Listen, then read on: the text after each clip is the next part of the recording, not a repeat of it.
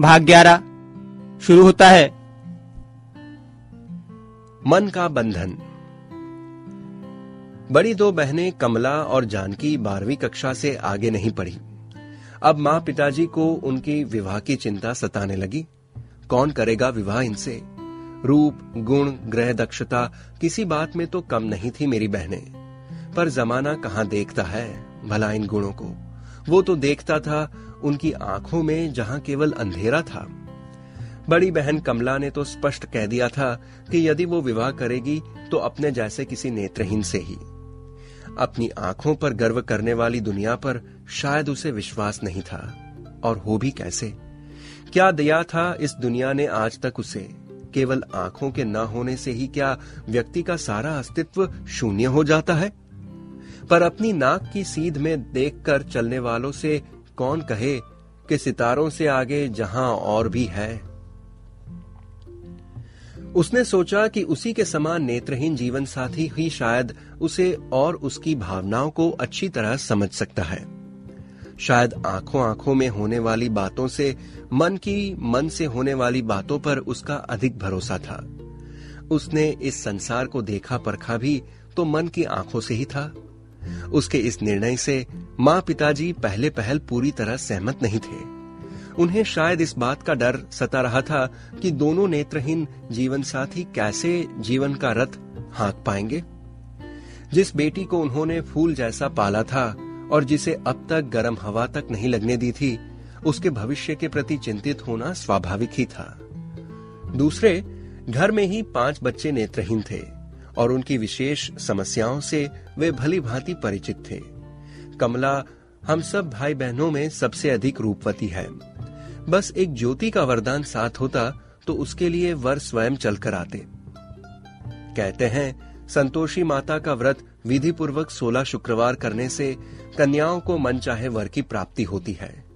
अतः कमला दीदी ने भी नित नियम से मां संतोषी का व्रत प्रारंभ कर दिया। हर शुक्रवार बड़े सवेरे ही संतोषी मां की पूजा अर्चना और कथा होती थी। मैं भी दीदी के पास बैठ बड़ी लगन से कथा सुनता था। सुनते सुनते पूरी कथा आरती मुझे कंठस्थ हो गई थी और आज तक याद है। उद्यापन यानी व्रत की पूर्णाहुति वाले दिन 8 लड़कों को भोजन करवाते हैं। मैं भी बड़े प्यार और श्रद्धा से पंक्ति में बैठ भोजन कर प्रसाद पाता था। दीदी बड़े स्नेह से अपने हाथों सभी को परोसती थीं। सारा भोजन व प्रसाद वे स्वयं बड़ी मेहनत से बनाती थीं। वे शुरू से ही गृह कार्य में बहुत कुशल थीं। अब भी उन्हें पूरी गति और दक्षता से खाना बनाते, कपड़े धोते आदि काम करते देख कोई भी ये सोच ही नहीं सकता कि वे नेत्रहीन हैं। उद्यापन वाले दिन घर का वातावरण धूप दीप की सुगंध से महक उठता तथा बहुत पवित्र रहता था। 16 शुक्रवार का ये व्रत कमला दीदी ने कई बार किया। नेत्रहीन वर ढूंढना भी कोई आसान काम नहीं था। अक्सर नेत्रहीन युवकों को सनेत्र जीवन साथी मिल जाते हैं और वे किसी नेत्रहीन लड़की से विवाह नहीं करना चाहते। हम दूसरों के बारे में सोचना ही नहीं चाहते, फिर चाहे हम स्वयं उन्हीं समस्याओं से ग्रस्त क्यों न हो। पर कमला दीदी के मामले में वर ढूंढने की नौबत ही नहीं आई। शायद उनके सिर पर मां संतोषी का वरद हस्त था, इसलिए वर स्वयं चलकर हमारे घर आ गया। एक दिन स्कूल में ही वहां के मुख्याध्यापक ने मुझे और दीदी को अपने कार्यालय में बुलाकर एक नेत्रहीन युवक से परिचय करवाया, जो जाति से सिंधी था और नाम था साजनदास गुरुबक्षानी। वो राजस्थान के नसीराबाद नामक कस्बे में सरकारी नौकरी करता था और शादी के इरादे से नागपुर आया था। हमारे स्कूल के मुख्याध्यापक ने इसके पहले स्कूल की ऐसी कुछ लड़कियां जिनकी उम्र विवाह योग्य ही हो गई थी और जिनका आगे पढ़ना संभव नहीं था, कि शादी राजस्थान के कुछ युवकों से करवा दी थी। उन्हीं में से कुछ साजनदास के मित्र थे और उनके कहने पर ही वे योग्य जीवन साथी की तलाश में आए थे। सजातीय होने के कारण शायद मुख्याध्यापक ने सोचा कि उसके लिए कमला दीदी योग्य जीवन साथी ही हो सकती है। हम उसी दिन उन्हें अपने साथ घर लाए। हम उसी दिन उन्हें अपने साथ घर ले आए। माँ, पिताजी और दादाजी ने उनसे बातें की और पाया कि वो अच्छे खानदान से था और कुर्सी बुनकर की नौकरी से 400 रुपए तनख्वाह भी पाता था। रहने को सरकारी क्वार्टर भी था। सारी बातें अनुकूल थीं। अतः उसकी बताई सारी बातों पर पूर्ण विश्वास दिखाते हुए तथा बिना कोई अधिक जांच पड़ताल किए पिताजी ने कमला दीदी की सगाई साजनदास से कर दी। उल्लेखनीय है कि इस सगाई में वर पक्ष की ओर से वर के अलावा कोई भी उपस्थित नहीं था। हमारी ओर से भी केवल हमारा पूरा परिवार ही था। साधारण शगुन मात्र कर दिया गया। साजनदास से हुई बातचीत से लगा कि उनके परिवार वालों का इस बात को लेकर विरोध था कि वे एक नेत्रहीन लड़की से विवाह कर रहे थे, पर उनका दृढ़ निश्चय देख पिताजी ने हामी भर दी। विवाह अजमेर में करने का तय हुआ तथा तिथि निर्धारित की गई 23 अक्टूबर 1980। हमारे घर ये पहली ही शादी थी। सभी के मन में उम्मीदें और उमंग होना स्वाभाविक ही था। माँ अपनी लाडली बिटिया को दुल्हन बनाने में कोई कसर नहीं छोड़ना चाहती थी। घर की आर्थिक हालत सुधरने के बजाय बिगड़ती ही जा रही थी। माँ के लगभग सभी जेवर बिक चुके थे। इधर सभी के मन में कमला दीदी के भावी ससुराल वालों के संबंध में आशंकाएं बनी ही थी। कैसे होंगे वे लोग? नेत्रहीन बहू को कहां तक स्वीकार कर पाएंगे? कमला कैसे उन सभी के साथ समन्वय रख पाएगी? आदि हजारों प्रश्न बार बार सभी के मन में आते और अनुत्तरित रह जाते। कोई पूछता भी तो जवाब भला कौन देता? एक तो अजमेर जाकर जांच पड़ताल करना आर्थिक हैसियत के बाहर की बात थी और फिर वहां जाकर भी क्या पूछते और क्या पता करते। नेत्रहीन बहू के प्रति असहमति की बात तो साजनदास पहले ही बता चुके थे। ऐसे में था केवल दीदी का दृढ़ निश्चय, मनोबल और आत्मविश्वास। अपने साजन के लिए वो सारी दुनिया का विरोध झेल लेंगी, सभी को प्यार से अपना बना लेंगी और अपना छोटा सा संसार रोशन कर लेंगी। बचपन से संकटों से ना घबराने और ईश्वर में आस्था रखने की सीख तो साथ थी ही। अतः विवाह की तैयारियां सादे ढंग से पर उत्साह से होने लगी। दादाजी ने स्वयं खड़े रहकर अपनी देखरेख में घर में हलवाई बुलाकर पोती के विवाह के लिए लड्डू और मिठाइयां बनवाई। एक जमाने में दादाजी स्वयं रसोइये का काम करते थे। अतः उन्हें इस काम का अच्छा खासा अनुभव भी था। उन्होंने इस बात का पूरा पूरा ध्यान रखा कि जो मिठाइयां उनके अनजान समधियों के पास जा रही थी उनमें कोई त्रुटियां न रह जाएं। उनका कहना था कि वे सब मिठाइयां कमला बिटिया की थी और उनमें से एक भी लड्डू कोई नहीं खाएगा। कमला बिटिया में तो जैसे उनकी जान बसती थी। जो दादाजी एक पल को भी अपनी प्यारी बिटिया को अपनी आंखों से ओझल नहीं होने देते थे, आज कैसे उसे वे भेज रहे थे किसी अनजान नगर और अनजान डगर पर। उसके भविष्य की चिंता में अक्सर वे रातों को उठ बैठते और अपने ईश्वर से बिटिया के सुखी वैवाहिक जीवन का वरदान मांगते। अजमेर जाने के लिए हमारी चीर परिचित दक्षिण एक्सप्रेस का टिकट लिया था। नागपुर से परिवार के कुछ गिने चुने लोग ही, जिनमें मैं भी शामिल था, अजमेर जा रहे थे। हमारा आरक्षण अनिश्चित था। उन दिनों गाड़ी आने के बाद खाली सीटें यात्रियों को आवंटित की जाती थीं।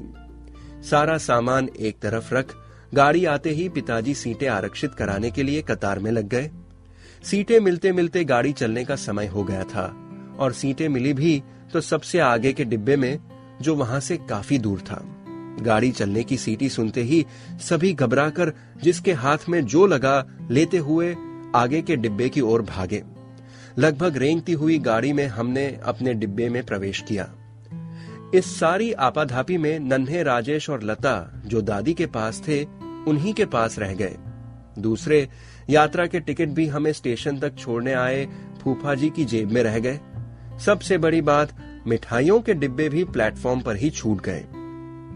गाड़ी छूटने के बाद वीरू काका को जाने क्या सूझा कि उन्होंने डिब्बे उठाए और चलती गाड़ी में रख दिए। वे दौड़ते हुए ही प्लेटफॉर्म पार कर हमारे डिब्बे तक पहुंचे और चिल्लाकर मिठाई के डिब्बे गाड़ी के पिछले डिब्बे में होने की सूचना दी। उस समय तक गाड़ी काफी रफ्तार पकड़ चुकी थी तथा सभी बच्चों के पीछे छूट जाने और टिकटें खो जाने के कारण बहुत परेशान थे। अतः किसी ने भी वीरू काका की बात नहीं सुनी। शांति काका ने चैन खींचकर गाड़ी रोकने का प्रयास भी किया पर असफल रहे। छोटे बच्चों की चिंता में मां तो रो रो कर बेहाल हो रही थी पर अब वापस लौटना भी संभव नहीं था। हाँ, बच्चों के साथ उनकी दादी थी, इससे वे कुछ आश्वस्त थीं। पिताजी ने जुर्माना भरकर सभी की गाड़ी में ही नई टिकटें बनवाई। इस पर बदकिस्मती ये कि शाम को शांति काका ने कपड़े बदलते समय पाया कि टिकटें उन्हीं पैंट के अंदर की जेब में पड़ी थी, पर अब तो नई टिकटें भी बन चुकी थीं। अतः हम सभी ने 2-2 टिकटों के साथ यात्रा की। दादाजी की बनवाई हुई मिठाइयां तो कमला दीदी के साथ नहीं जा पाई पर उनमें छिपा उनका आशीर्वाद तो सदा उनके साथ ही था। आगरा में गाड़ी बदलकर हम अजमेर पहुंचे। वहां साजनदास के परिवार वालों ने हमारी अच्छी आवभगत की। नल्ला बाजार स्थित धर्मशाला में हमारे ठहरने की व्यवस्था की गई थी और वहीं पर शाम को विवाह समारोह भी आयोजित किया गया था। साजनदास के बड़े भाई गोविंद राम बड़े शालीन और सहृदय व्यक्ति थे। उन्होंने स्वयं अपने बेटे की ही भांति साजनदास का विवाह संपन्न करवाया। उन्होंने किसी को महसूस तक नहीं होने दिया कि वे कभी इस रिश्ते से नाराज भी थे। मैं हालांकि उम्र में छोटा था पर भाइयों में सबसे बड़ा होने के कारण विवाह की धार्मिक विधियों में बड़े भाई की भूमिका निभाते हुए मैंने ही दीदी को सुखी और समृद्ध जीवन का आशीर्वाद दिया, पर मेरा ये बड़ापन विवाह की रस्म खत्म होते ही काफुर हो गया। जिस बड़ी बहन की बाहों में झूलकर बचपन बिताया था वो अब हमारे साथ वापस नहीं चलेगी, ये सोचकर ही मैं सिहर उठा। विदाई के समय दीदी से लिपटकर फूट फूट कर रो पड़ा। बहुत मनाया उसे कि छोड़ के ना जा, पर उसे तो साजन घर जाना था। दूसरे दिन हम सभी नसीराबाद दीदी का घर देखने गए। घर क्या था, किराए पर लिया हुआ एक छोटा सा कमरा था। वहीं पर दीदी को अपनी दुनिया बसानी थी, पर हम सब आश्वस्त थे। सारी शंकाएं दूर हो गई थी, सारे बादल छंट चुके थे। दीदी और जीजाजी को उनके भावी जीवन के मधुर सपनों के साथ छोड़ हम आंखों में आंसू और दिल में संतुष्टि लिए लौट चले अपने देश। जब तक हम लौटे दादाजी के मन को चैन नहीं था। कमला दादी के भविष्य को लेकर हजारों चिंताएं उनके मन को झकझोर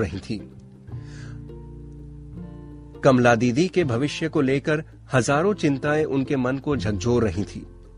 हमारे आते ही उन्होंने सवालों की झड़ी लगा दी। कैसे हैं वे लोग, विवाह में आए थे या नहीं, घर कैसा है मेरी कमला का, और भी जाने क्या क्या। हमने उन्हें आश्वस्त किया कि कमला अपने घर सुखी है, पर जाने क्यों दादाजी का मन उदास रहने लगा। इस बीच दीदी के पत्र भी आते कि सब कुशल मंगल है, पर दादाजी शायद अब तक कमला के भविष्य को लेकर आश्वस्त नहीं थे। दीदी के विवाह के कोई 10 महीने बाद अगस्त 1981 में वे बीमार पड़ गए। बीमारी में भी अक्सर रातों को वे चौंक कर उठ बैठते और नीम बेहोशी की हालत में बड़बड़ा उठते। तुम मेरी कमला बिटिया को जंगल में भेड़ियों के हाथ सौंप आए हो, वे मेरी बेटी को मार डालेंगे, मुझे कमला के घर ले चलो, मुझे मेरी बिटिया की एक झलक दिखला दो। पर बिटिया तो हजारों मील दूर देश में बसी थी। एक 1 सितंबर 1981 का दिन था। साजनदास आज सुबह कुछ जल्दी ही चले गए थे। दीदी घर में अकेली थी। सुबह कोई 8 बजे दरवाजे पर दस्तक हुई। दीदी ने दरवाजा खोला तो उनके कानों में चीर परिचित स्वर पड़ा। कमला बिटिया, तू खुश तो है ना? दीदी को अपने कानों पर विश्वास ही नहीं हुआ। वो दादाजी कहकर उनसे लिपट पड़ी। दादाजी ने वहीं उसके सर पर हाथ रख उसे आशीर्वाद दिया। दीदी ने उन्हें घर में अंदर आने को कहा पर वे नहीं आए। बोले, मुझे कोई बुला रहा है, मुझे जल्दी जाना है, मैं तो केवल अपनी आंखों से तुम्हें सुखी देखना चाहता था इसलिए चला आया। दीदी के लाख मनाने पर भी वे अंदर नहीं आए तो दीदी ने स्वयं अपना हाथ बढ़ाकर उनका हाथ पकड़ घर लाना चाहा, पर दीदी का हाथ ज्यों का त्यों हवा में रह गया। केवल उनके कानों में क्षीण होती हुई सी पर मानो वातावरण में फैलती जा रही सी आवाज गूंजने लगी, तुम सुखी रहो, तुम सुखी रहो, तुम सुखी रहो। दीदी को समझ नहीं आ रहा था कि वो जाग रही है या नींद में है। वो बदहवास सी चिल्लाए जा रही थी, दादाजी, दादाजी आप घर चलिए। उसी वक्त फोन की घंटी से उनकी तंद्रा टूटी। नागपुर से पिताजी कह रहे थे, बेटा कमला, तुम्हारे दादाजी अभी अभी हम सबको छोड़कर चले गए। दीदी ने जब ये घटना हमें सुनाई तो किसी को भी सहज ही उस पर विश्वास नहीं हुआ, पर एक बात जो किसी को समझ नहीं आई वो ये थी कि दादाजी की मृत्यु तथा दीदी से उनका साक्षात्कार, इन दोनों बातों का समय एक ही था। उस वक्त तो सभी ने इसे दीदी के मन का भ्रम कहकर रफा दफा कर दिया, पर आज जब भी मैं इस पर सोचता हूं तो लगता है कि वो केवल मन के भ्रम से ऊपर कुछ और भी था।